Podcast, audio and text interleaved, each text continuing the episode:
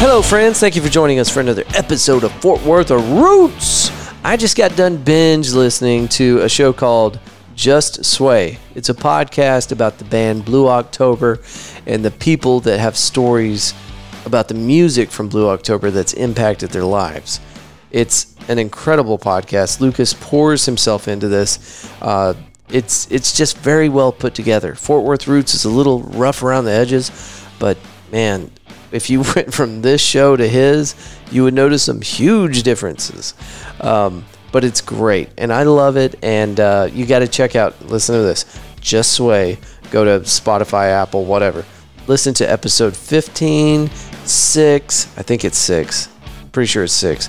So 6, 15, and 22. Current favorites.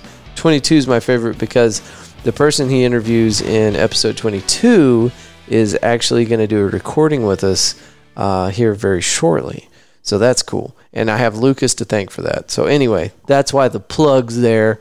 Um, but also just because he's a great guy and a good friend of mine, and uh, he deserves it.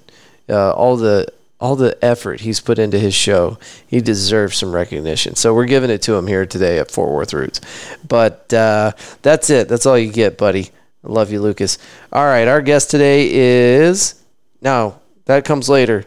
She earned her doctorate in health education, and she is currently working for the state of Louisiana as a coronavirus vaccine specialist. She is working with over 230 different organizations to aid with COVID 19 education and kind of the logistics part of it, like how to move people through the system and whatnot. You, are going to hear, don't worry. Um, we talk a little bit about the differences between the three vaccines. Uh, the public opinion and kind of that whole thing and the, the misinformation that's been kind of interjected into the public eye. We're going to get into all that. And uh, she also shares with us a little bit about her personal experience. And listen, we're how many months into this? Jesus Christ. 13, 14, no, 15, 16 months into this. We all have personal stories, right? This has been holy shit. This has been something else. So, but here we are. We are still making it. We're persevering as a nation and as a species, I guess. I mean, the entire world was hit by this thing, but we are um, trying something new. And uh, if you listen to the last episode, we did a little bit of a plug, and I explained to people that I want to have people like our guest today um, kind of in the directory. I want to be able to call these people up and say, hey, what the hell is this about? And so our guest today is one of those people that we might be able to reach out to and say, you know, explain this a little bit more to us. And she is happy to do that. So we're super excited to have her inside the Fort Worth Roots family. And uh, let's just start the show. Give it up for Amy Joy Scarborough. Thank y'all for being here. Let's do it.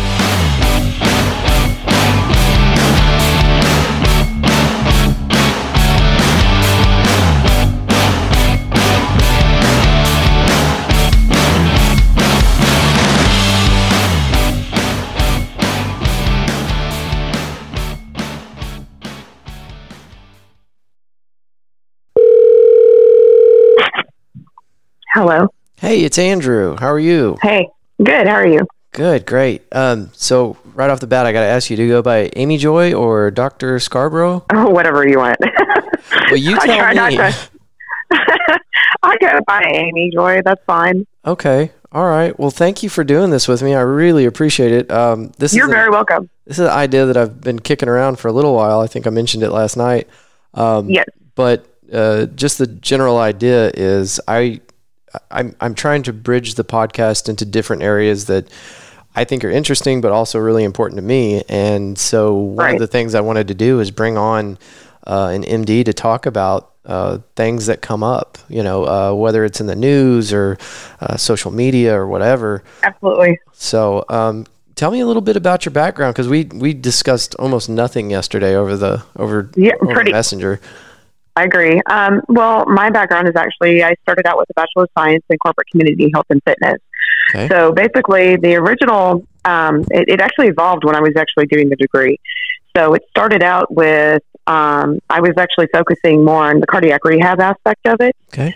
So um, basically, it was health and fitness, and then um, looking at how we could um, I guess, deal with special populations. So the special population that I chose was cardiac rehab patients mostly because my grandfather had had a series of heart attacks when I was a child. Right. And I saw that um, cardiac rehab um, nurses and also exercise physiologists brought him back to where he needed to be. Mm-hmm. So that to me was really admirable. And that was something I wanted to do. I didn't really want to go the medical school route. Um, number one, at this point in time in my life, I guess I didn't think that I was intelligent enough to do it, oh, nor did no. I think I'd be able to put up with the time. And I was a kid, so I really didn't know. Right. Um, I got that degree. My minor is actually in nutrition sciences, which is uh, nutrition chemistry. Um, and then um, I started teaching for a couple years after I worked in pediatrics and cardiology. Now, I did work in cardiac rehab for a period of time, but it was also during the time that um, they were changing the requirements to where you had to have a master's degree. And at the time, I wasn't really sure what I wanted to get my master's degree in. Okay. Um, I had started in public health, um, emergency services, looking more at um, type of crisis management. Mm-hmm. I still wasn't really sure that's what I wanted to do.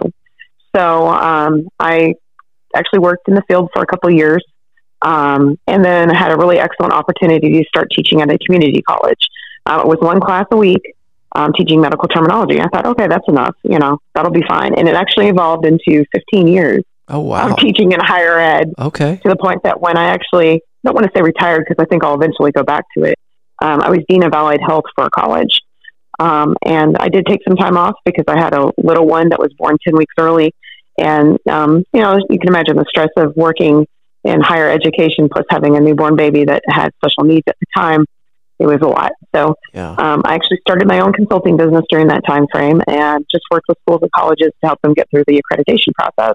Okay. Um, and so um, I guess before that, I had gotten my master's degree in educational leadership um, with an emphasis on psychology. And then um, I did achieve my doctorate in education, but it was health ed.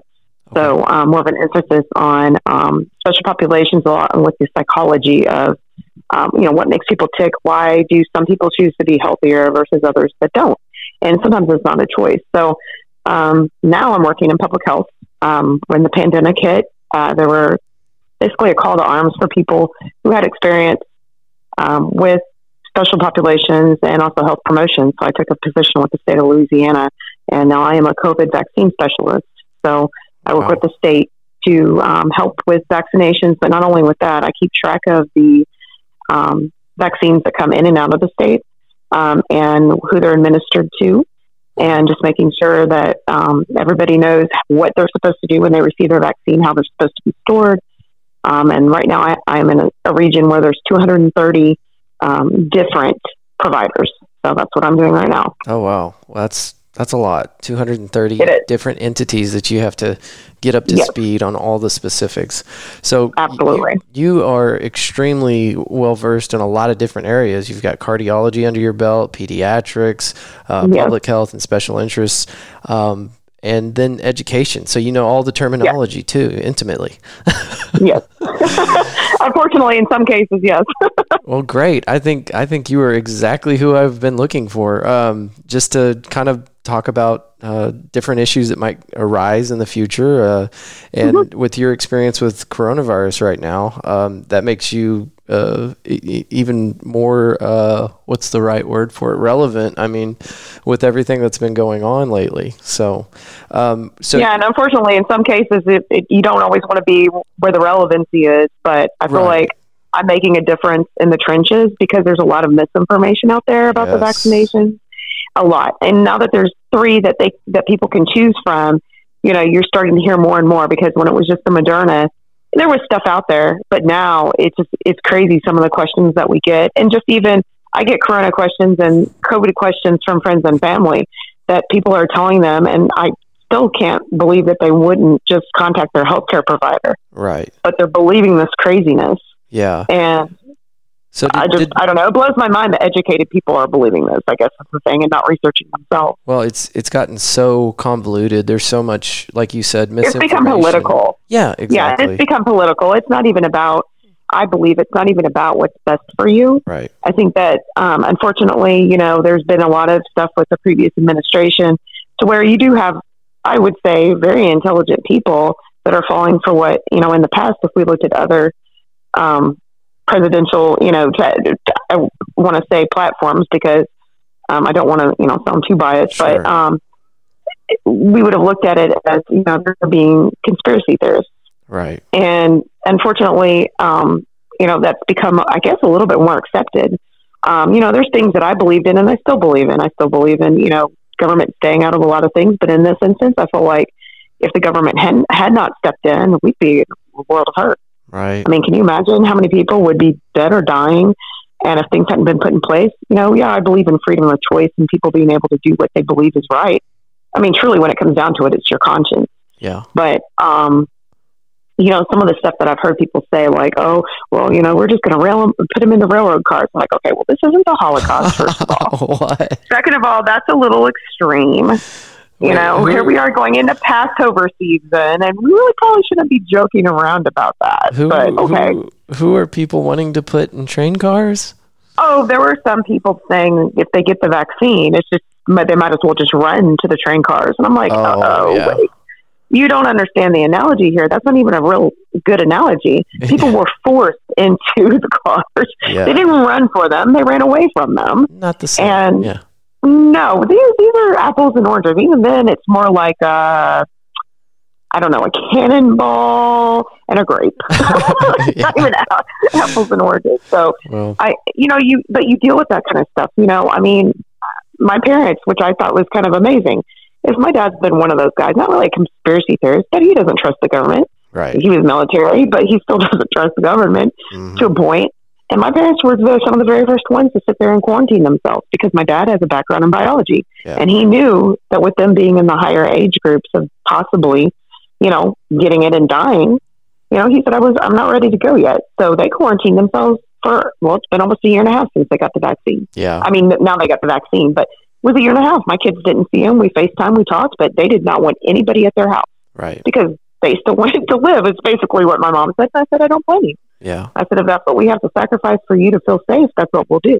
And my parents you know? did the same thing. They they didn't mm-hmm. go anywhere. In fact, Mm-mm. my mom just recently I guess her car had been parked so long, she went to start it up and something weird was going on. So she had somebody pop the hood for her, and uh, some squirrels had made a home living in there in her car and had eaten like half the front end, like all the plastic pieces and things. So anyway, that sounds about right. Insurance had that to get involved because it was it was yep. catastrophic damage. Like yeah, but see, those are things that we don't think about because you know, we usually were in our cars from day to day. I mean, there's there's things even for me because I had kids, like I said, that were medically fragile, uh, early preemie children. So I was very concerned about their lungs. Yeah. You know, of course, maybe I was being a little bit overkill, but you know, my little boy isn't even five yet. So I was like, man, if he gets it, this is going to be bad because he had a chest tube at a day old. Damn. And so, you know, we tried to keep ourselves as limited as possible. Thankfully, I was working from home during that time because the job that I'd had working in home health um, they actually laid a bunch of us off because they lost contracts because people were self quarantining.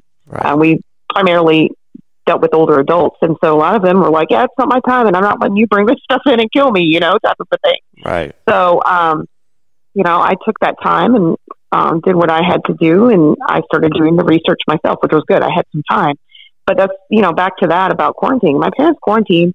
Like I said, my dad has a background in biology, and so he started just he's retired, just sat there and researched and was sitting there telling, you know, us what he thought, you know, looking at what he saw and whatever.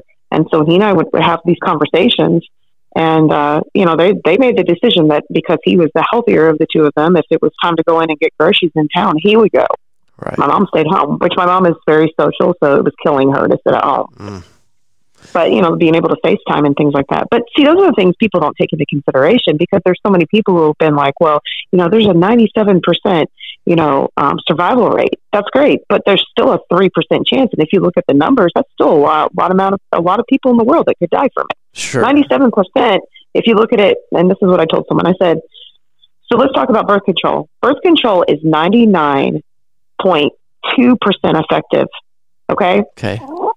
But most people don't know that, and when they do find that out, it freaks them out because that you don't want to be that 0.02 percent. It's not worth the risk. Yeah. Right, right. right. You don't want to be. And I know it sounds funny to use that as an example. It's a good example. But none of though. us want when you're not wanting to have children. You don't even want that risk. That's yeah. why you hear people using alternative methods on top of the birth control, the oral birth control. Right. And doctors will tell you that. Well, it's not 100% full safe. And you hear stories of people who got pregnant on birth control. So if there's that many people that you've heard stories of, and it's not an urban legend, who have right. gotten pregnant on birth control, do you want, really want to take that chance that that's going to happen to you with COVID and it's a higher chance? Yeah. No, I think that's a great example because, um, I mean, especially for me, I'm 36 almost and, and I don't have any children. Um, right. that, that's always something that's uh, been present in my mind is that birth control is not uh, 100%. So it's not right. You need to take other measures. you do, but people don't. You know, if you look at it from that perspective and you put it into, I think sometimes real analogies that people can understand, mm-hmm. it would be like, whoa. You know, I had my kids later in life. I had my daughter at 34 and my son at 40, mm-hmm. and right now I don't want to take that chance at that three, that point three or point two percent. I mean, I'm 45 years old. Yeah, that's. I wouldn't have a kid out of the house until I'm in my 60s. So you know, that's the thing. Are we gonna? We're not going to take that chance now with us, just personally in our physical body that we can think of in a way that makes sense to us. Why yeah. would we take that three percent chance? Exactly. That's Let's why. Not. It's, that's why it's such a, a, very good analogy. I think best one I've heard so far. well, good because that's the one I've been using to try to get people to really think about it. Yeah. You know, now imagine that you're 75 years old and your body doesn't work the way that it's supposed to. Now, let's not look at the you know the fact that there's menopause and all that other stuff. So, what if that happened at 75? Yeah. Yep. It's freak. So why are we not freaking out about it happening to people? Plus, it doesn't always happen at 75 and older. We're seeing younger adults getting it mm-hmm. and dying from it because they're not, are not entirely sure the mechanism and how it completely works because now we're hearing about people having after effects. Right. I had a good friend of mine that's 30, I think she's 35 or 36. She ended up having to get a pacemaker. No oh. heart problems, no family issues of heart problems. And now is having what they call lingering COVID effects with the neurological issues. That's not a small procedure. I mean, that's that's a life-changing thing. It is. Her life changed immediately. And now it's funny because, you know, we tease her, but she's constantly asking us, should I go to the emergency room? Like at this point, after everything that's happened to you, don't even ask us, go. Right. You know, because yeah. we don't know the long term effects. Mm-hmm. I guess kind of what got me to start researching and really being more mindful of it is I had two people that were like grandparents to me. When I first moved to Alabama, I had no friends or family there, and they kind of, um, you know, adopted me as their adopted granddaughter. Um, and after a period of time, I was actually dating their son, their grandson for a while. But um, I still stayed friends with him and friends with them. And when this started, when everybody started panicking and buying up toilet paper and acting crazy, because you know survivalists were great. The preppers were fine. They had everything. But the rest of us started realizing maybe they were actually right that something could happen. Yeah, yeah. You know, my dad joked around. He's like, see, you thought I was crazy for saving some of this stuff, but now I don't have to go to the store. I was like, well, you know, I have a bug out bag. I think I'm good, kind of. right, right, yeah. But um, I've seen Walking Dead. I'm good.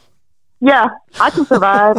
we turned into zombies. But um, he went to Costco, the, the older gentleman. Um, Mr. Middlebrooks went to Costco because – his wife um, had breathing difficulties. She had had a lobectomy years ago, it had emphysema, and had some other comorbidities.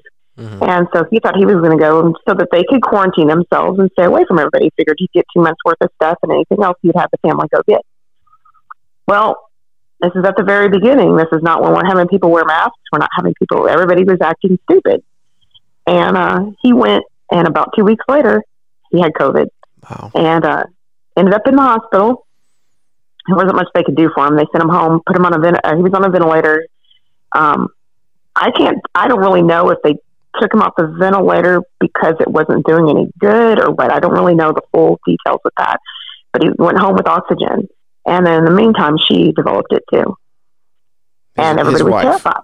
His, his wife, yep.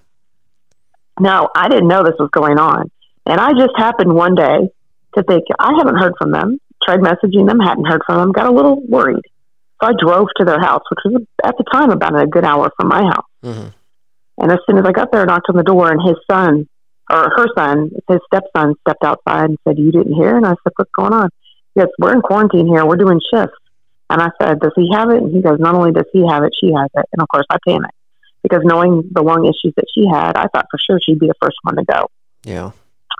So he said, Is there any way today you can stay with them? Because we need a break. His wife had now contracted it. Mm. He was starting to show some signs. And I said, Absolutely. And the ironic thing was, I was actually um, had all my stuff in my car from when I was doing home health. with your go. So I was able to, yes. So I was ready to go. I had my gloves. They had masks. So I went in and to help take care of him. And it was horrible for me to see the state he was in.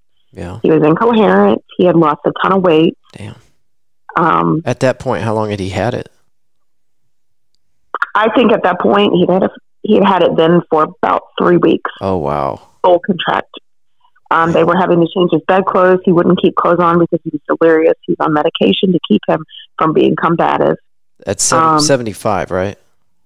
I think he's 80 now. He was 80 at the time. Maybe 75, 80. I'm trying to remember. My dad's 75, but I think he's 80, 83. Yeah. Um, but I will tell you that this is a man who, even though he was that sick at that moment, I've never seen him miss a day in life. I mean, he was always up, moving, chores around the house. He Very was a active. former coal miner. Yeah. Um, he'd been in the coal mines for years. Um, also a vet.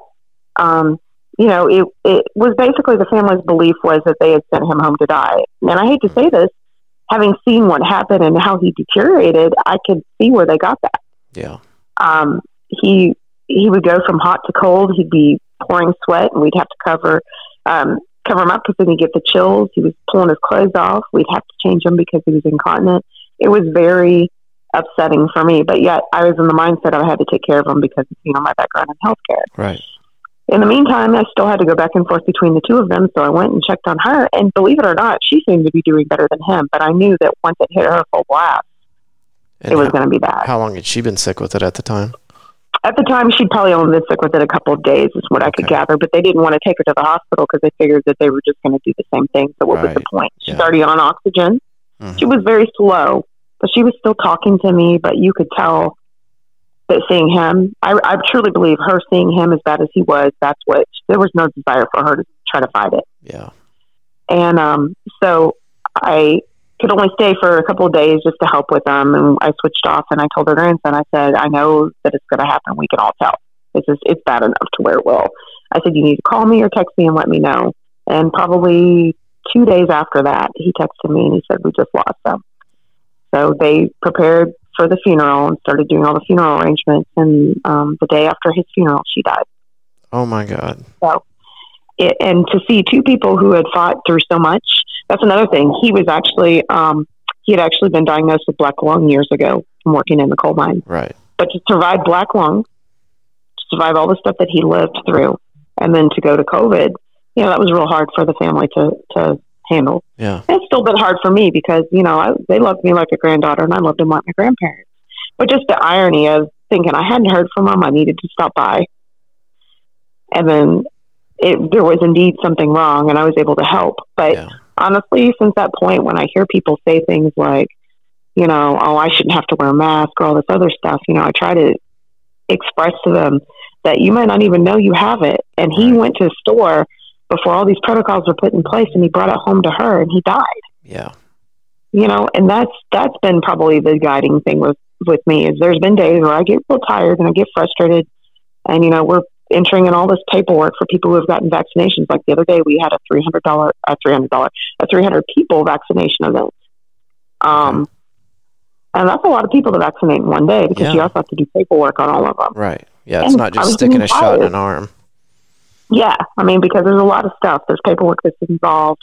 There's making sure we have enough doses, making sure that you know there's no reactions. It's a it's a pretty well thought out process. It's long and tedious, but in the long run, I look at it if it keeps you know somebody else from going through what this family went through, then it's all worth it, even if it's one person. And and that's what I don't think people realize unless you've seen it firsthand, how horrible it is. And you know, you think of the doctors and nurses that are going through it daily, seeing many patients die. Yeah. You know, that's why they still stay at the job. People say, well, I wouldn't stay at a job. You know, stay at the job because they don't want it to happen to somebody else. I do what I do for the state, even though I'm tired. There's nights I stay up till two or three o'clock in the morning entering in patient information. But it has to be done because number one, I wouldn't want it if it was my family, you know, that information, first of all, not being entered in case there is an issue. But, you know, in the long run, what if, you know, these people are sitting there and being naysayers? What if this really ends up being, you know, more of a positive than a negative? It opens up, you know, so many different things for research, including, you know, using mRNA. They're starting now to talk about maybe they might use it for cancer research. Now, uh, mRNA is that part of the vaccination process? Yes, it's a DNA derivative. It's from That's right. the mRNA.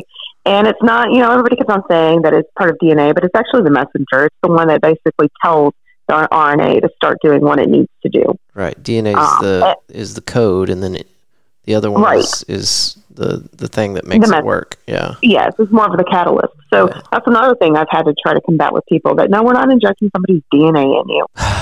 you know, and people freak out. They're like, well, I don't want the government to have my DNA. Well, first of all, we're not taking anything out of you. Second of all, let me tell you, if you've ever served in the military or you've done a DNA test or you've done anything, they have your DNA. So might as well get over it. right. Right. Right. You know, I mean, and some of us have willingly given up our DNA. I did a DNA test in 2010 to try to find my biological family because I was adopted. I did it willingly, signed all the waivers. Now people are saying, well, they can sell your info. Well, if selling my info and giving my info to research is going to help somebody else down the road, I really don't care.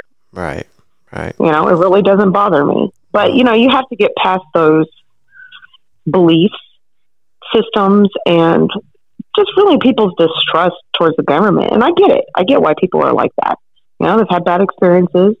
But, you know, the thing is, is that it's important that we research and we listen. hmm And I think that's probably been the biggest thing with this is that you have the one side that's like, I'm absolutely not going to get it. It's the mark of the beast. They're going to put a chip in me.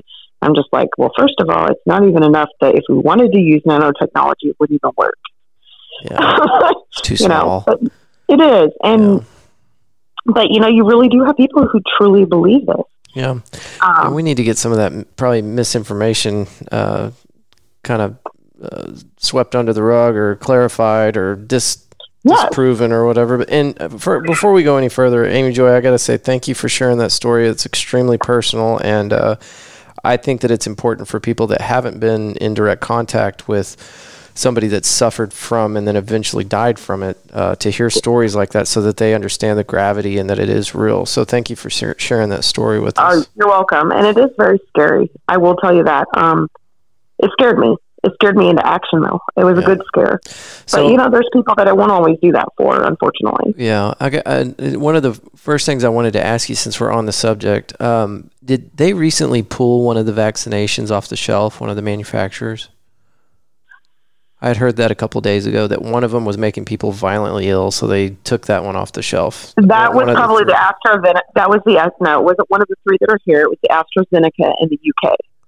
Okay, so not Um, not one of the three that are being administered here in the no, U.S. No, we're still vaccinating with Pfizer. We're still vaccinating with Moderna, and we're still vaccinating with Johnson and Johnson. There is one AstraZeneca one that had passed trials in the UK, not the United States, and it was it was making people ill. Okay, Now, I will double check on that just to make sure, but as of Friday, I was still making sure that clinics and hospitals were getting Johnson and Johnson, Pfizer, and Moderna. yeah. Well, so you, you I certainly figure know if more that than came me. through, yeah. So certainly, if if there was a directive that came by and we were stopping that, I would have gotten the email and I would have gotten a text from my supervisor as well. So, but I do know AstraZeneca because I've kept up to date on the other uh, trials being done in other countries because other countries are doing it. It's not just us. Yeah, We can be kind of egocentric and think it's just us, but there's other countries that are. And AstraZeneca, from what I understand, there'd actually been deaths yeah. from it as well, neurological damage. Um, I haven't really done much to follow up on it, which now that you've said that, I probably should do a little bit more reading um, just to see what exactly what it, what what the actual issue was. But I will tell you was that that vaccine is not as effective as the three, the big Yeah. three that we're using right now. And for our So listeners that are that are hearing this information now, it is the 28th of March, 2021 is whenever we're we're talking about this. So as of that date, our healthcare expert uh, is is still tracking that all three of those uh, vaccines that are being used in the U.S. are still being used and are not the ones making people sick. So Absolutely. that's good to know. Uh, next question: O positive Sure. blood type. Okay, so I've also heard that too. What's your blood type? My blood type Okay. is O positive. So you're like sitting there thinking to yourself, "Ooh, I should be fine." I got okay, Superman so blood. Yeah. there's because uh, they talk more about like the universal donor and the universal recipient. That's kind of where that came out Mhm. from. I don't know all of the details of that, but I would tell you that everybody that I've talked to who's even mentioned it in passing calls that kind of a trash science. Yeah. Now, it doesn't mean that for other things that that doesn't isn't applicable. But in this case, there's no research that says that a certain blood type is going to make you less susceptible to COVID. Now, there are some other blood typings that have been done in longer researches, studies, and um, certain antibodies in some blood that will you may see less of a chance of somebody getting things like in some cases some people may be less predisposed to being able to get malaria. Yeah. But so we I mean those are that's something I would not ever use as um as an indicator. But yeah. some people are using it. So we kind of jumped it. right into that. So I, I just want to make sure that our listeners know what we're talking about. There was uh, there was talk that different blood types might be, and this is months ago. This might have even been at the very beginning of uh, the coronavirus. Mm-hmm. Uh, stuff, but there was talk that certain blood types might be less susceptible to uh, the coronavirus, either uh, uh, contracting it or the severity in which it would impact them, and so on and so forth. Um, mm-hmm. The only data that they were pulling that from was that SARS, uh, whatever version from years right. ago, uh, which is similar, if if not exactly the same uh, type of virus as as the SARS virus. The coronavirus is, I guess, similar in in uh, in type to the SARS virus. Um, and they pulled a data set from that, which indicated that O positive blood type was l- less susceptible to contract SARS. So they were they were kind of borrowing information from a previous thing that was in some way related to coronavirus. So that that's where that talk came from. And and I will say that. Go ahead. And I will say that borrowing from previous research is not necessarily a bad thing. You just have to look at it within context. Right. And you have to make sure that whatever you're borrowing from really fits the criteria of what you're trying to deal with now. I mean, right. there's nothing wrong with that. Plenty of us do that in research, mm-hmm. but this is just a whole other. And, and there's a and with SARS, it mutates as well, but it hasn't mutated as fast as COVID has. You know, there's other strains now, yeah. strains now too. So that's a whole other ballgame right there. So, as far as coronavirus is concerned, there is no applicable data that shows that O positive blood type is in any way less susceptible or otherwise to, to the coronavirus quite honestly, not anything that I've seen or anything that I've seen come out of the CDC. But you know, there's always something coming out every day, so it's just one of those things where we just kind of have to watch and wait and see what happens. Yeah. Uh, the other thing I wanted to ask you: uh, vitamin sure. D and zinc. Okay, so vitamin D and zinc. Here's the thing: is anybody that's deficient in D or has a, any type of mineral deficiency, yes, they are going to be predisposed to more issues in life. And I will tell you that I have a vitamin D deficiency, and I take vitamin D on a regular basis. I take a monthly um, a set of pills that I take one one a week mm-hmm. um, because I am vitamin D deficient. Um, I don't know if you know what that vitamin deficiency does, but it also renders your immune system sometimes, in some cases, um, you know, to the point where you can't fight certain things off. Right. And it's not only that; it also affects things um, like, for example, I also have anemia. So because I have a deficiency in vitamin D, it also can affect my anemia in that um, it can cause other issues with breathing difficulties, things like that, because of the oxygen needed um, trans- and transportation in the blood. So I see a doctor regularly for it myself. Um, vitamin D is a fat soluble vitamin. So you should realistically be able to get it in food. However, if you are very deficient, you're not going to be able to get it. Right. Okay. So that's why you get the supplementation. So the problem with that is that number one, most doctors are not going to give you a heavy dose of D unless you're deficient. Right. Okay. Mm-hmm. Um, yeah, you can try using the over the counter, but because it's fat soluble, you can actually overdose on fat soluble vitamins. Right. Um, so you certainly don't ever want to supplement yourself outside the bounds of what's suggested um, without talking to a doctor. Right. Number so, two. Oh, go ahead. Go ahead. Uh, on uh, vitamin D, and this is not necessarily coronavirus uh, specific, but we're, uh-huh. we're, throwing around a lot of information here. And uh, for anybody that doesn't know, there are uh, opposing studies that, that tell you or speak on the amount that you should be taking, uh, uh supplementing with vitamin D. And some studies say as low as 500, and then there's some that say as uh-huh. high as 2,500 IU. Um, and then uh-huh. I think I've even seen that some some uh, professionals suggest that for a short stint to take 5,000 IU's, which is above yes. the uh, maximum uh, daily limit, which I think is, what is it, 25 or 3,500 IU? Yes. Because you can have too much of a good thing. It can actually impact you negatively versus right. positively. So that's why it's real important to stay within the bounds of what, you know, medical science says is safe. Right. Um, it's just like any other thing. If you, you know, if you take the water soluble vitamins like vitamin C and things like that, you know, if you take too much of it, your body will basically urinate out. them out. Yeah. yeah.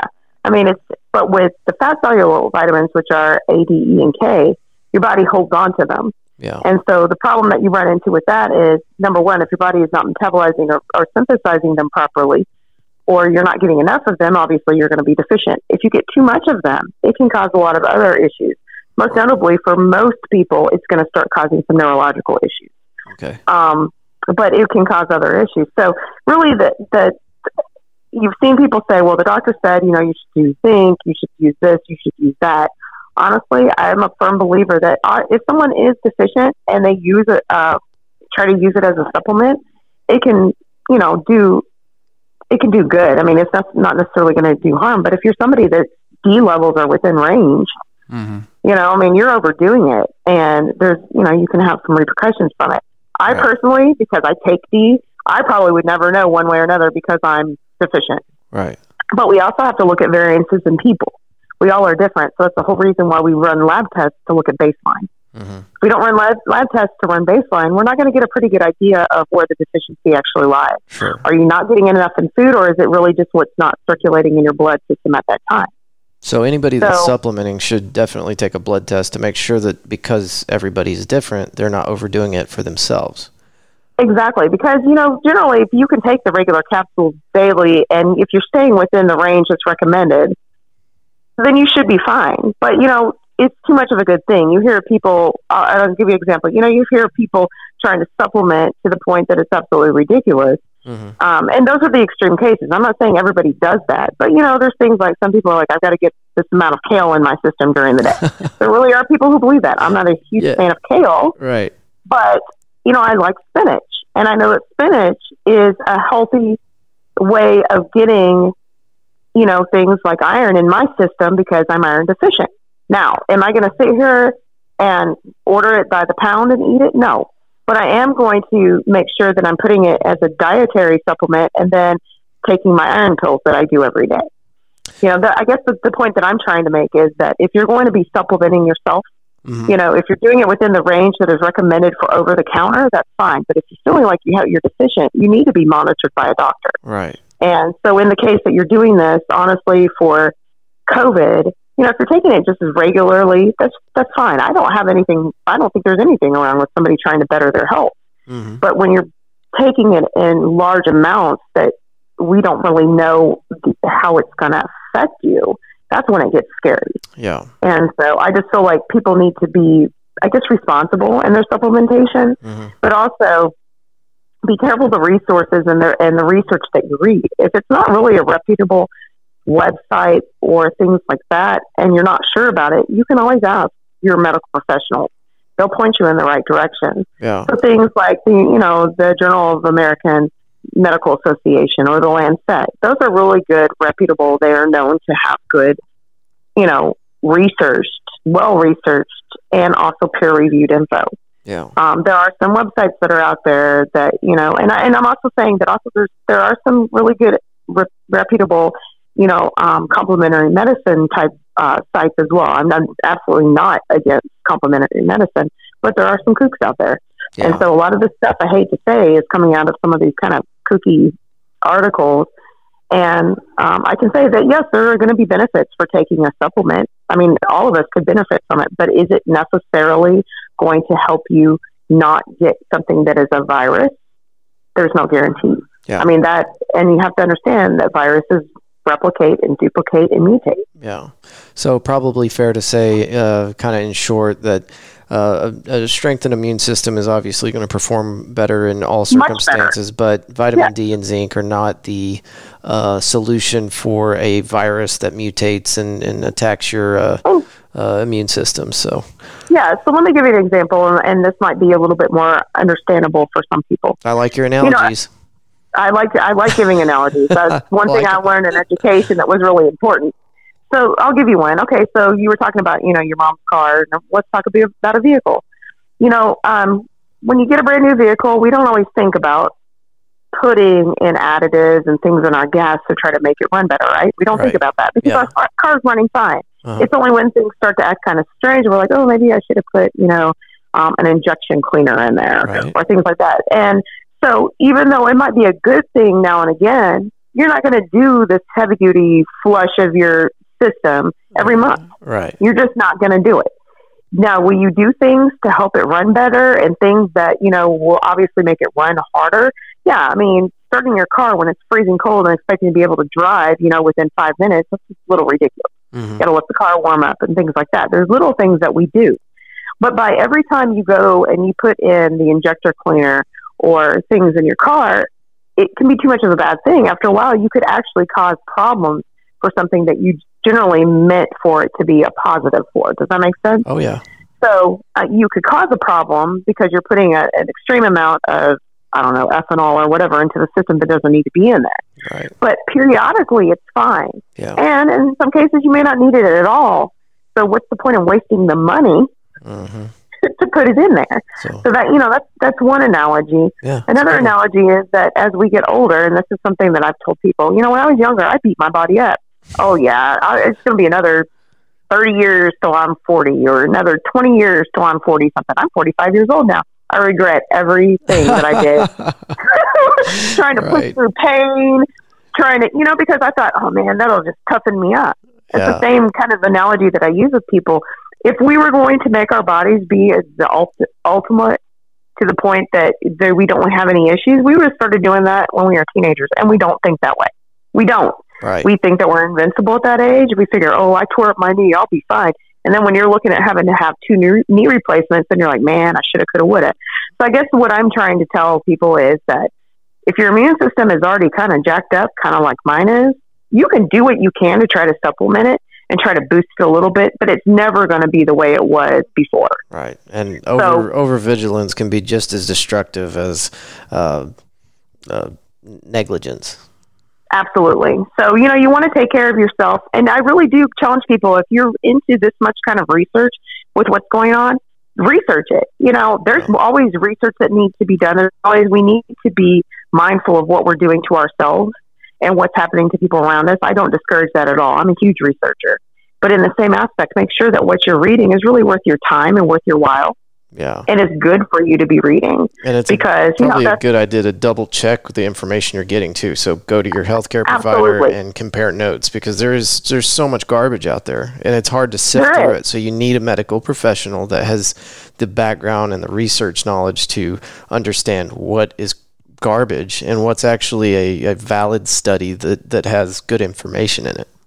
Absolutely, and thoroughly researched. And I know people will sit there and say, well, the vaccine hasn't been thoroughly researched and all this other stuff. But here's the deal the method, the mode, and the type of research that was used to make the vaccine has been mm. thoroughly researched, right. if that makes sense. It does, because what you're saying is we already know how to make a vaccine. We understand that this particular uh, type of vaccine has to be administered this certain way. And um, right. we've also had similar viruses in the past that we've done ample research on. Absolutely. Right. So I do kind of hesitate sometimes when people say we're guinea pigs. Yeah, we may not know the longitudinal effects but here I am, you know, saying as a person that has had immune issues and is somewhat immune compromised, heck, I'd rather take the risk in that than what could happen to me if I didn't take that risk. Right. And I know that, you know, that's a personal thing that people have to come to. I'm not saying everybody should, you know, think the way that I do or whatnot, because mm-hmm. it is a personal decision. It's a personal health decision. I'm not going to sit there and tell somebody who finds out that they have cancer that you know they're wrong if they decide that they don't want chemotherapy or they don't want any other treatment. I can't do that because right. that's not my job first of all, and second of all, I can't judge somebody for what you know because there's a lot of other things that go into to that decision. I can't do that. But what I will say is I would encourage people to do the exact same thing that I, I did with my students. If something sounds too good too good to be true, then it probably is, but at least take the time to research it to make sure that you're not either pulling on false information or passing along false information. So, you know, when you mentioned that about how they had taken one of the vaccines off the market, one of the things that I'll definitely do, as I always do, is I'm going to go after we get off the um, podcast and I'm going to double check that I was yeah. correct. And if I need to, I'll send you a text and say, well, wait a second, here's what I found. Yeah. Because I believe in being responsible too. I don't sure. want to sit there and and pretend that I know everything because I don't. Yeah, and, I don't. I still learn stuff every the, day. And me having the podcast, and anytime I put information out like this, I want to make sure it's right. And if I don't know what I'm talking about, I will tell everybody, like, "Hey, I'm just spouting some shit out, and I don't know what I'm saying." Right, but, right. And I mean, you learn. I mean, that's the thing. You live and you learn. Sometimes yeah. it, it and and research changes from day to day. That's the thing. Yes. We get new information from the CDC every Wednesday. Mm-hmm. And a lot of times we are busy, but you know, sometimes at night I, I come home on that Wednesday night and I read through it because during the day I haven't had time to do it. But I want to make sure that what I'm telling people is correct because God forbid that I be, you know, that person that gives people wrong information. Right. Yeah, and then I have to live with it. Exactly. Yeah, because I think one of the biggest things, I don't know if you know with this, that there has been kind of a health disparity with the COVID vaccination. In what and manner? That, or in what sense? Well, it's more of a health disparity that started years ago that we're starting to note. Now, I don't know if anybody knows about the Tuskegee syphilis study that was done. Oh, yeah. Um, but I will tell you that anytime you use human subjects as a result of that, um, your study has to go through what we call an institutional review board. Mm-hmm. And they determine that if your study is actually going to be detrimental to the subjects that you're going to be using, um, whether it be a questionnaire whether it be uh, you know actually injecting something you everybody has to go through that. Now i will say that it also has a personal meaning for me um, in that my uh, grandfather was actually one of the participants of this um, of, I, I don't even know how to spe- say it right. It's st- st- say Tuskegee. it okay yeah I, I, have yeah, trouble it's hard with that. to say yeah well and and then it's harder to even talk about because what the government did and correct me if i'm wrong but without mm-hmm. people knowing uh, what was happening to them and I, I can't remember what the pretense was was it fertility or um, it had more to do with long story short it did affect fertility but it was basically they were supposed to be going and um, they were told they had bad blood, and so they were supposed to be cured. Right. Now, in some cases, some of the men actually did have syphilis. In some cases, they did not, but they were injected with syphilis to see the long term effect. Right. So everybody against what or without their knowledge was injected with syphilis just to see, just so that the government could see what the long term effects were. Correct. Yes, or if they did have it, they were not given any to begin with. They were not given anything to treat it. Right. They believed right. they were, but they yeah. were not. And I and correct me again if I'm wrong, but I think that large and by far that it was at, attached to the African American community. Like they, it was. they were using black Afri- subjects. They were. So as a result, there has been distrust by the African American community towards healthcare providers and anybody that's going to say, "Hey, this is good for you." Right. So one of the things that we are seeing is that there are some populations in some areas of the United States um, primarily African American, but also some other um, uh, populations, minority groups that are saying they will not get it because they are terrified right. that this is just another um, experimentation, which I totally get. My grandfather, my biological grandfather, it ruined his marriage. His wife left him, took his kids to Chicago. He died in Alabama by himself, and she had his children, uh, my father and his siblings, in um, Chicago. I can't imagine, wow. you know, the other families that it it hurt um, because what it did was these men also passed on syphilis to their wives, and when they did have children, the wives had children afterwards. Um, some of the children had had syphilis and they were blind and deaf. God. I mean, it was really the after effects. And the biggest issue that people had was the nurse that spent time through the whole um, study was actually an African American woman from the area.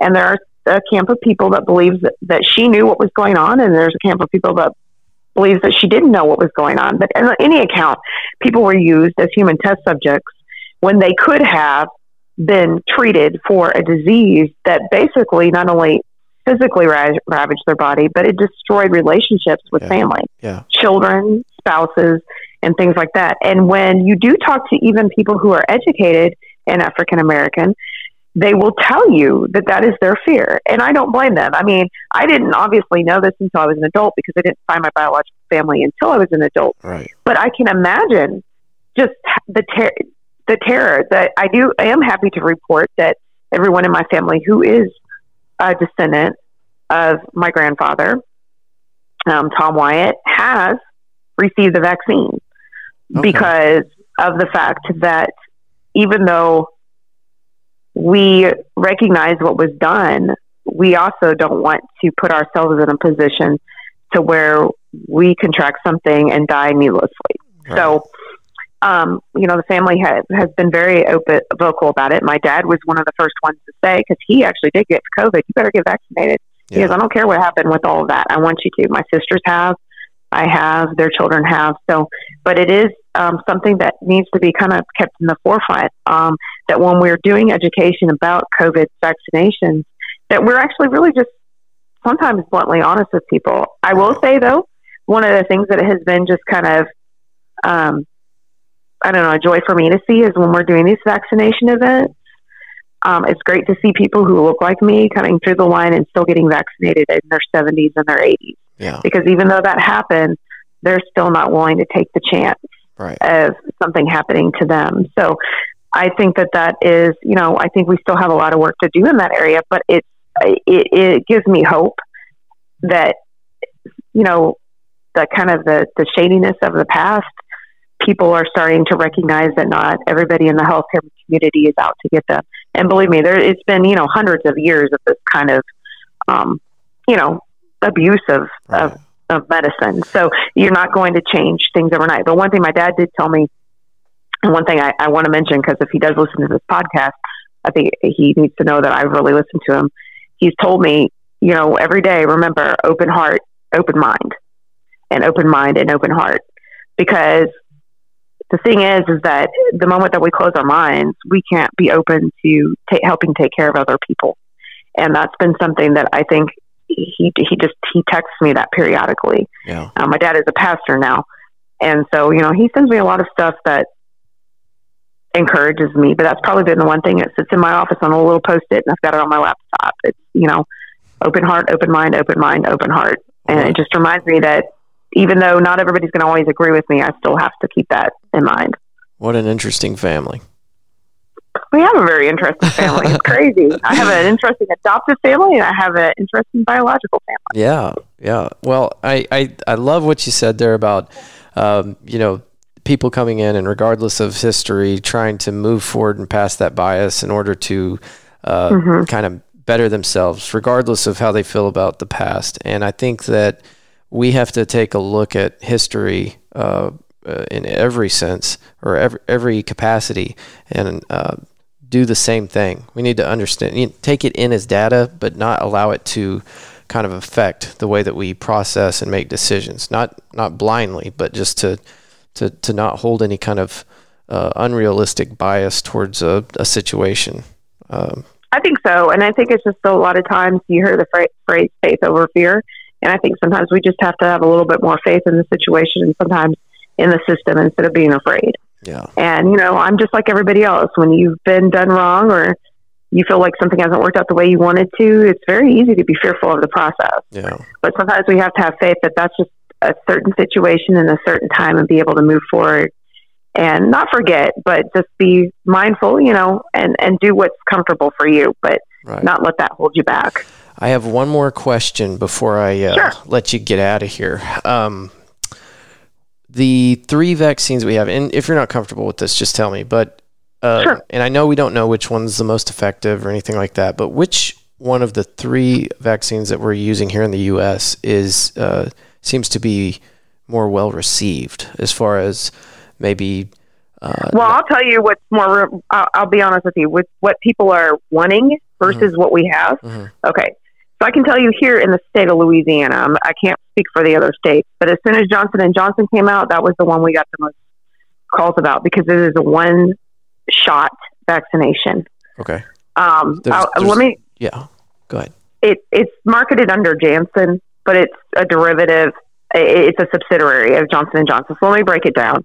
Um, the very first one that came out was the Pfizer. Now, the Pfizer has certain requirements for refrigeration. Mm-hmm. So you'll find that most of the hospitals who had the hospital grade fridges are the ones that had Pfizer. Mm-hmm. It actually has to be kept colder than any of the other ones, and it doesn't transport as easily. Right, because so it has to be most, refrigerated the whole time. Yes, and so um, it actually has to be kept within almost freezing temps. Yeah, like forty something degrees.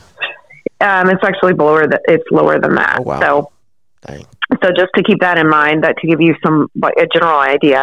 Um, I don't have my little sheets here um, to tell you for sure. No, no problem. No problem. Older than the other one. Yeah. Um, secondly, most people were getting them done, obviously, because of hospital grade temps. There were some pharmacies that had them and some clinics, but mostly the hospitals. But as you know, most people don't want to go and sit at a hospital, especially with what's been going on. Right. Um, so what we were seeing is obviously Johnson and Johnson hadn't come out yet. So for our vaccine events for the state, we are using Moderna. They're easily transported. Okay. Um, it doesn't obviously with it being easily transported, then it doesn't spoil as fast. The time that it can be out is a lot longer um, in between, um, like when it expires, when it's been drawn up, is shorter than it is for Pfizer. Okay. So you fi- found that obviously when you had those two, people would choose Moderna, and of course that's what we chose because it's, it's better for vaccine events when you're going to keep it refrigerated, obviously at the vaccine event, but you're going to be transporting. It, it's not as imperative to keep it at that cooler temperature. Right, and both of those I mean, are two stage shots. Um, those were the two state shots that we were doing. Moderna okay? and Pfizer. Yes. Okay. So, and those, and we were seeing actually more go through. Honestly, in the beginning, obviously Pfizer was one of the first ones, so we were seeing healthcare right. people getting vaccinated much faster with Pfizer. Now, Moderna, like I said, is easily to transport. We are starting to see more of the pharmacies get Moderna. Okay. So you're starting to see more of the people when they hit our criteria, because as you know, there's different tiers for each state as they move through them. CDC set the guidelines, but the states had to move through them. Sure. So some states have moved through faster than others. One state that has not moved very fast through it, because I keep track on what's going on with it, is a state near me, which is Alabama. I came from that state previously. Okay. They haven't moved through as fast because they hadn't gotten their tiers vaccinated fast enough. Honestly, some of the states just didn't put a plan in place right away to get their states ready to go. Right. I'm not saying Louisiana is perfect, but honestly, it's been a lot easier than some states. Okay. And I've looked at it, the states including Missouri, because that's where my parents are. Missouri moved through fairly fast too. Obviously, there's always going to be complaints about who we're vaccinating at one time, right. but they really are moving through as fast as they are possibly able to. Um, anyway, back again, Moderna tended to, tends to be, like I said, transported, mm-hmm. and most people are, are okay with it. Um, I don't know if it's because of the, the, things people have heard of side effects or things like that. Right. Um, but I did. I did the two dose series with Moderna. Okay. Had Johnson and Johnson been out, personally, I probably would have taken it because it wouldn't have. I wouldn't have had to do the two dose. But at right. this point, I'm not going to complain because sure. I'm vaccinated. Right. Um, now that Johnson and Johnson is out, people are wanting to get that, but it's just Johnson and Johnson Janssen, who produced it, said at the beginning that they were just going to do a certain amount and they weren't going to continue to produce it like Pfizer and Moderna. Mm-hmm. So I don't know if that has changed yet. Um, maybe once they see that there are more people wanting to get it because it is only a one dose shot, you don't have to come back the 28 or 30 days later. You know, they may change their minds. I mean, it is a pharmaceutical company. They've been known to do that. So, um, but I will say that right now, probably the ones in the running uh, would be Johnson and Johnson, the Janssen, which is a subsidiary. I have to keep on saying that because people don't always understand. Right. Um, so I, and I guess the, the, the the major point is, uh, you know, whichever one you take, just go get the shot. Yeah, and go back to, for the second dose. Uh, yeah, that's apparently that's thing. been an Don't, issue. Yes, it has been. It's just like any other two or three dose shot. You know, people forget, or and that's the great thing about the events that we've had, the immunization event. We always, when we have a first dose event, we already have a second dose event scheduled. So they get a phone call because I was vaccinated at one of those events I know how the system works. I actually got a phone call two days before the second event reminding me that I had, I was giving my dose or getting my dose at that date and at that time. Mm-hmm. And if I had an issue getting it, then I needed to call my provider and let them know. Right. Because in some cases, you may have some people that have to cancel or things have come up. And so what we try to do is if they're letting us know that they can't make it to that event, we try to provide them alternatives like in their local health system. Um, you know, where they can go, um, including pharmacies. Because the last thing we want is somebody to have to go to work and not be able to come to a second event and then just not get the second dose and not be fully vaccinated. Right. Um, so last thing, I promise. Um, information for people that want to kind of do their own research. Where would you put them? Absolutely. Like point point them in the direction of website wise or or whatever to to kind of do their own research. Okay, so I would definitely go to the CDC website. It has weekly updates as well as daily updates where there are outbreaks um, and anything new. Now, I will tell you, people do get frustrated with the CDC website, and this is why. Because people will say, well, last week they said this, and this right. week they said this. Well, you have to keep in mind that the research is evolving. Right.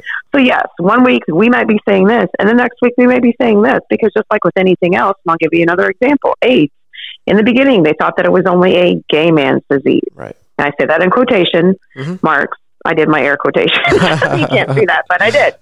But it wasn't. It absolutely right. was not. And it evolved. In the beginning, they actually called it gay man's cancer oh, because what would happen towards the end is that people would develop a skin type of cancer.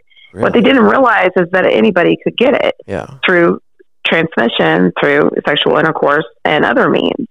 And then when people who were hemophiliacs started to get it, they were having to rethink this, or people who had had blood transfusion. Yeah. Because obviously some of these cases were children. Oh, so what I say is, I want to make sure that people understand that because it is so new, in that there have been other variants of it, but the variant that we're seeing at this point is obviously uh, totally different than anything we've ever dealt with because it's a pandemic proportion, obviously. Mm-hmm. Make sure that you don't get upset with the website and be like, well, yesterday they said this. Because remember, at a point in time, in the beginning, it was to stay away from people and masks might help. Yeah. Then it changed to now we got to wear masks. Oh, now we can trans. It can be transmitted through vectors through coughing and possibly surface and things like that. It's going to evolve. It's going to change as we learn more about it. We're not going to have all the answers. I certainly don't. Yeah. And that's why I check the website. I want to make sure that I'm doing what I need to do. And, you know, people have been frustrated too. Oh, even if you're vaccinated, you should still wear a mask. Yeah, because unfortunately, just like anything else that's usually a virus, just like chickenpox, you can get vaccinated against chickenpox, but that doesn't mean that you're not going to have a couple of spots. Right, right. You know, so it's those types of things that we have to be use some common sense with. So definitely the CDC website. Go to your state health department website. Every single one of them has a COVID page now. Every one of them has a COVID okay. page okay. because they were directed by the CDC to do that. That will let you know when there's vaccination events, but not only that, it'll also let you know how many cases are in your state and also what to look for if you're not really familiar with it, and also different resources to read about and understand. Okay. Now, as far as your personal content, do you have a following for people that uh, that want kind of keep up with you and see what you're posting daily? Do you do anything on social media? I do have. I do. I have a Facebook page. Um, I will often um, post um, where there are events, some new things from the CDC. You will see me sometimes get into some, you know, maybe friendly banter. I don't want to say argumenting, but you'll see me make comments, um, especially when there's a lot of misinformation out there. Yeah. Um, I also have um, my consulting page, but I haven't really put anything on there, which I'm starting to think that maybe I should start putting some COVID related items. Okay. Um, but my Facebook page is um, Amy Joy Wyatt Scarborough. Um, you know, if you want to just follow for the the public stuff that I post for COVID, feel free to do that. I'm also on Twitter under Dr. AJ. Um, I just have not been as vigilant because, of course, doing what I do has kept me busy. Yeah. Yeah, you're um, a busy lady. I am very busy, busy very, doctor. very busy. This is my one day that honestly, I'm glad that I'm able to do this for you. Yes. Um, because uh, during the week you wouldn't have caught me. But right. I do want to just reiterate again that I am not a medical doctor. I want to make sure that that is clear. My doctorate is in um, health education. So I'm just a lot like most of you who are listening. Um, though my emphasis now is COVID, and I do have a background with the biology and the biochemistry and those types of things. I did not go to medical school, but um, I'm also a researcher, so I've spent the time to do it. And I also um, have published a dissertation. So yeah. I don't want you guys to think that I'm just some kook that's out there, but I just I always feel like I need to give my own disclaimer. Yeah, well, you're um, you're in the trenches. You have firsthand knowledge of it, and you know, right. You're, you're you're in the medical field helping people understand and prepare themselves for for the vaccination process. So right and um, we're just all kind of navigating it together. So anything i can do to help definitely. Well i will put links to your facebook and your twitter in the uh, show notes. And um, okay. i'm I, I, would like you to feel comfortable calling me anytime, and we can do just you know if, if you have a, a thing that you want to update Fort Worth Roots uh, sure. podcast listeners on, we can just do a three or four minute long recording, and I'll be, happily put that at the end of uh, that week's episode. Um, that way, okay. your your up to date information gets out as quickly as possible. But I really really appreciate this, Amy Joy, and um, oh, I appreciate you contacting me to do it. This just Absolutely. makes my heart happy because it just like I, I gave you my little you know story about the the people that kind of pushed me into really doing the research. Mm-hmm. I know that you know the what I can do to prevent a family from going through what their family went through, I'll do anything to do that. Yeah. And if it's just me just pointing people in the right direction, I'm happy to do it. And do you mind if I call you pertain like uh, subjects pertaining to the medical field, maybe specific stuff with uh, oh, health, no. health and nutrition and cardiovascular health and things like that? No problem. No problem. if I don't know the answer, I can point you to the right person. I figured you could. Okay, Amy Joy, yeah. I'm going to hit the exit music for uh, the show, and if you'll just hang Absolutely. on uh, after sure. after the that plays, and then uh, I just wanted to talk to you for a second. But Fort Worth Roots, sure. thank y'all for listening. Sorry, the video is going to be a little weird because uh, Amy Joy doesn't have one in front of her right now, but we might try to do that next time. So, all right, Amy Joy, thank you so much, and Fort Worth Roots, we'll thank see you. y'all next week.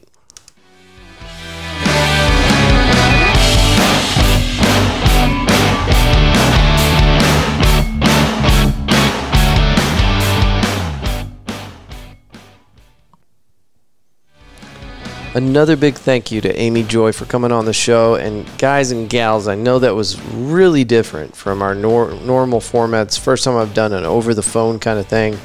Um, I'd love to know your impact or feedback or however you say that word. Hey, um, I say it all the time. You can leave me a voicemail, whatever, whatever, media at fortworthroots.com.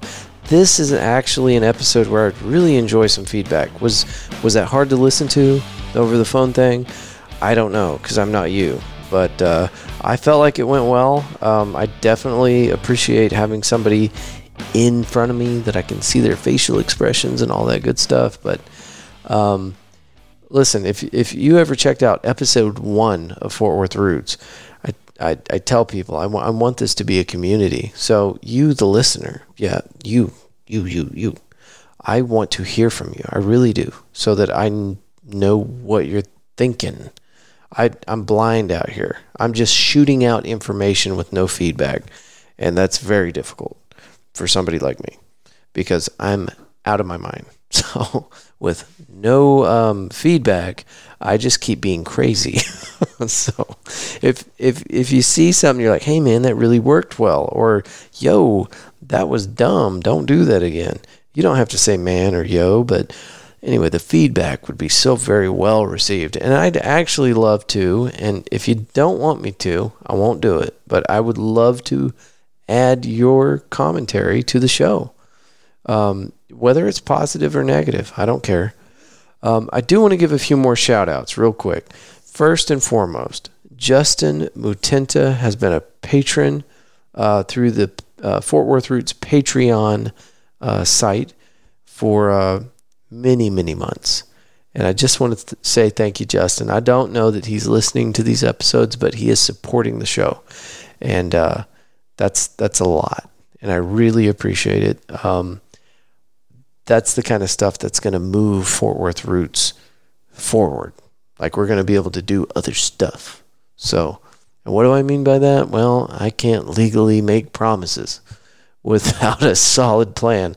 And uh, my plan is to just kind of organically grow this thing until, uh, you know, whatever. So we'll just see where it goes. But Justin, brother, I, I appreciate it, and uh, thank you for supporting the show. And I, I don't get to work that into every episode, but I, I always think about you every month whenever I get the notification that you support the show. So thank you very much. Um, I have a friend. Her name is Gil, and you can go to www.soberpowered.com to check out this uh, podcast. or you can find it on your uh, favorite podcast player. It's called Sober Powered Podcast. And this is, it, it's so funny because you, you hear the premises to some of these shows and you're like, I'm not going to be interested in that at all. This was one of them. And then I'd listen to an episode of it. And first off, Gil is a great host. Uh, she's got a great voice. Uh, her delivery is excellent. And much like Lucas Peterson from uh, Just Sway, she's just got a, a very crisp, very well put together show with information and facts. And I mean, Fort Worth Roots is just we, we interview somebody, we have a conversation, we package it up, and we ship it out. And uh, somebody like Gil at Sober Powered Podcast, they take the time to really curate it. I mean, they're they're putting together a production. And and so if you're listening to my show and you enjoy it, great, and I'm glad you're here. But if you want to see real art, the way somebody puts something together and uh, uh, kind of presents it as a a real production, um, I would encourage you to check these out. And and even if you're not like, it's called sober powered, right? So you would think it'd be just a podcast that somebody uh, struggling with addiction might listen to, but I'm the the facts that she puts out are so interesting. Um, and it would apply to anybody that drinks alcohol because you might not know this. I know this because I watched, or excuse me, listened to her podcast. Um, the reason that alcohol plays so heavily into weight loss is not just because you're ingesting a bunch of uh, empty calories, but also that alcohol does something to kind of trick your metabolism into holding on to stuff or so on and so forth. She's like a legit biologist. So she understands the terms and everything that's going into it. And it's just incredible to hear that kind of stuff. And it's also fun hearing her kind of, you know, with some self deprecation, talk about her struggle and, you know, the, the stuff that turned her away from alcohol. So that's also, you know, part of the allure of it all. But, anyway, go check it out. Sober Powered, or you can go to soberpowered.com and it's got all the stuff uh, episodes and show notes and whatnot. And then don't forget about Lucas, man. Uh, Just Sway podcast. Excellent. And I'm really looking forward to working more with Lucas and more with uh, the, people inside the Blue October. Com- Is that right?